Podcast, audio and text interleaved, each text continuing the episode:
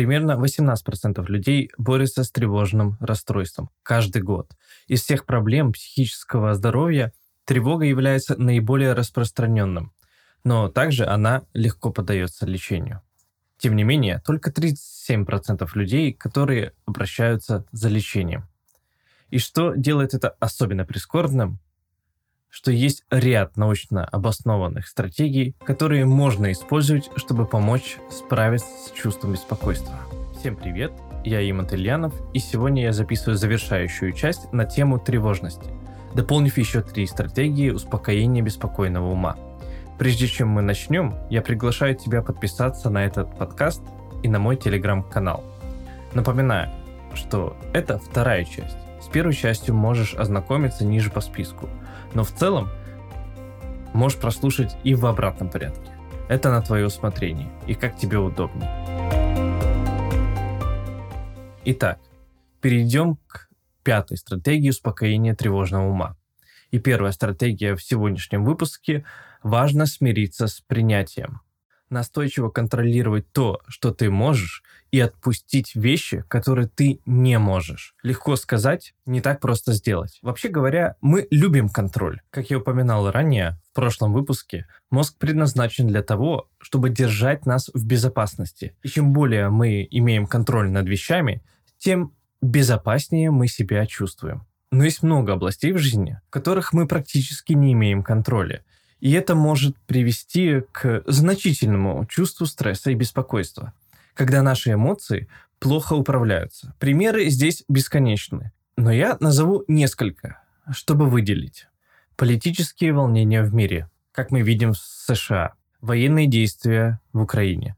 Природа делает все возможное с природными стихийными бедствиями, такие как ураган, землетрясения, лесные пожары. Состояние экономики, безопасность ваших детей, доверие вашему партнеру, хранить верность, безопасность, вождение и так далее. Но принятие не всегда значит полное отсутствие контроля.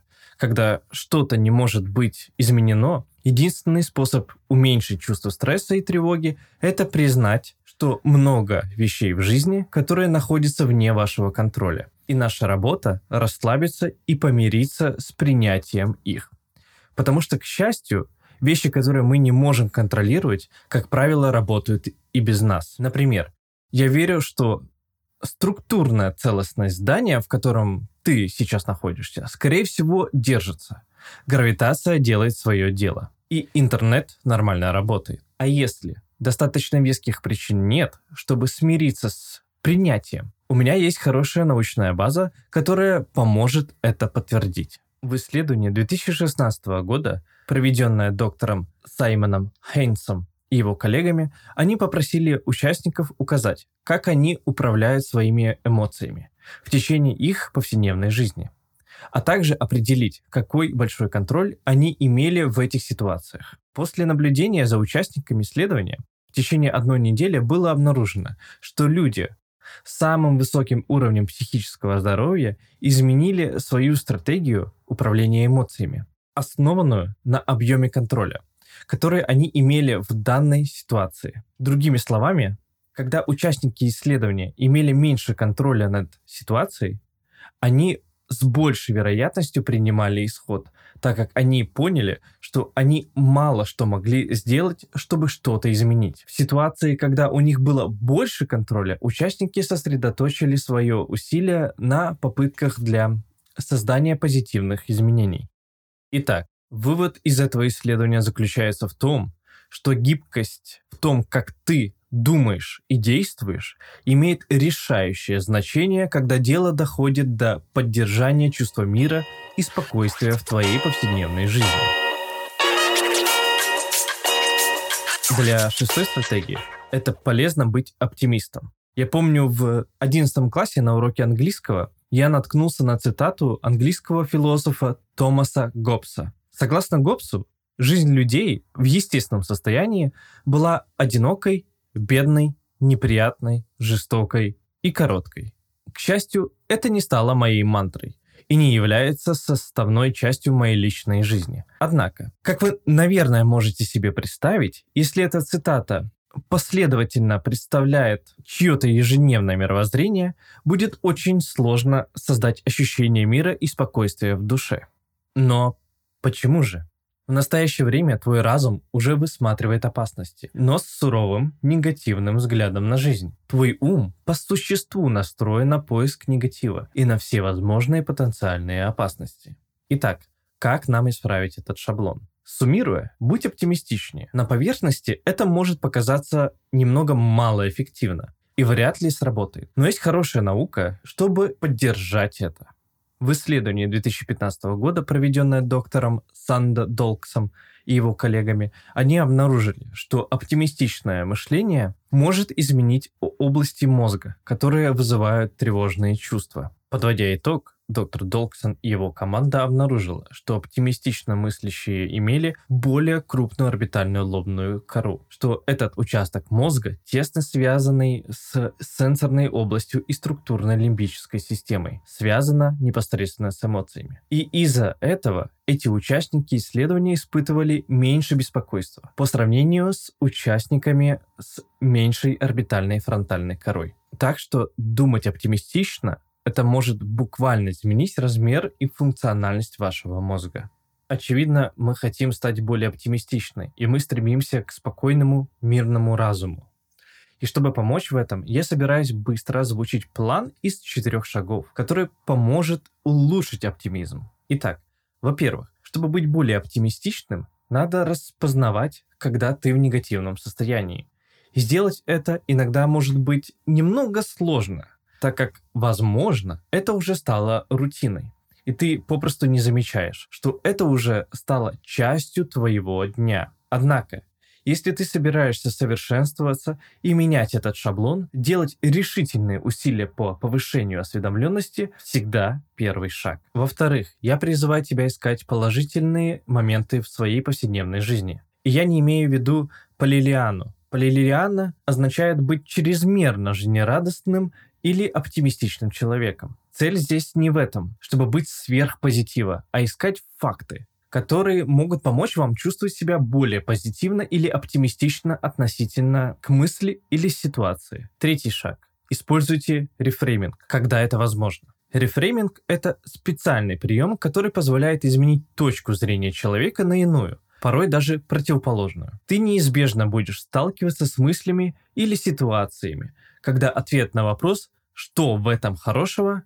Громкое, однозначное «ничего». В этих случаях ты хочешь найти способ переформулировать мысль или ситуацию, что означает смотреть на вещи в другом образе, который помогает обеспечить положительное значение. Например, предположим, что ты недавно начал ходить в спортзал и правильно питаться, и обнаружил после первых двух недель, что ты набрал вес, а не скинул. Это можно расценивать как существенный минус, или это может быть просто переформулировано как обратная связь. Теперь ты знаешь, что-то, что ты делал, тебе не подходит. Или не работает для тебя. Или, возможно, ты что-то делал не так. Тебе просто нужно скорректировать свой подход пока ты не найдешь что-то, что в твоем случае будет давать результат и работать. И хотя это может быть немного обескураживающе, это не нужно делать причиной быть негативным или причины для того, чтобы бросать только начатое дело. Когда жизнь насыщена и стрессом, и всем чем угодно,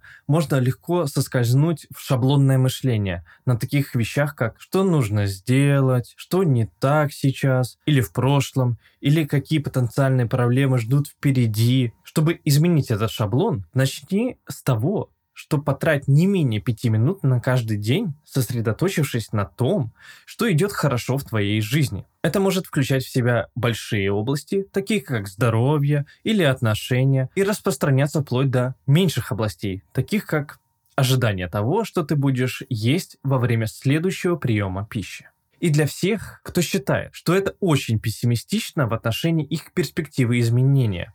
У меня есть вызов и немного поощрения для тебя. Посвяти следующие 66 дней, чтобы следовать этому четырехэтапному плану оптимизма. Почему 66 дней? Исследование, проведенное в 2009 году доктором Филиппом Лалли и его коллегами, обнаружили, что количество для изменения поведения может варьироваться от 18 до 254 дней.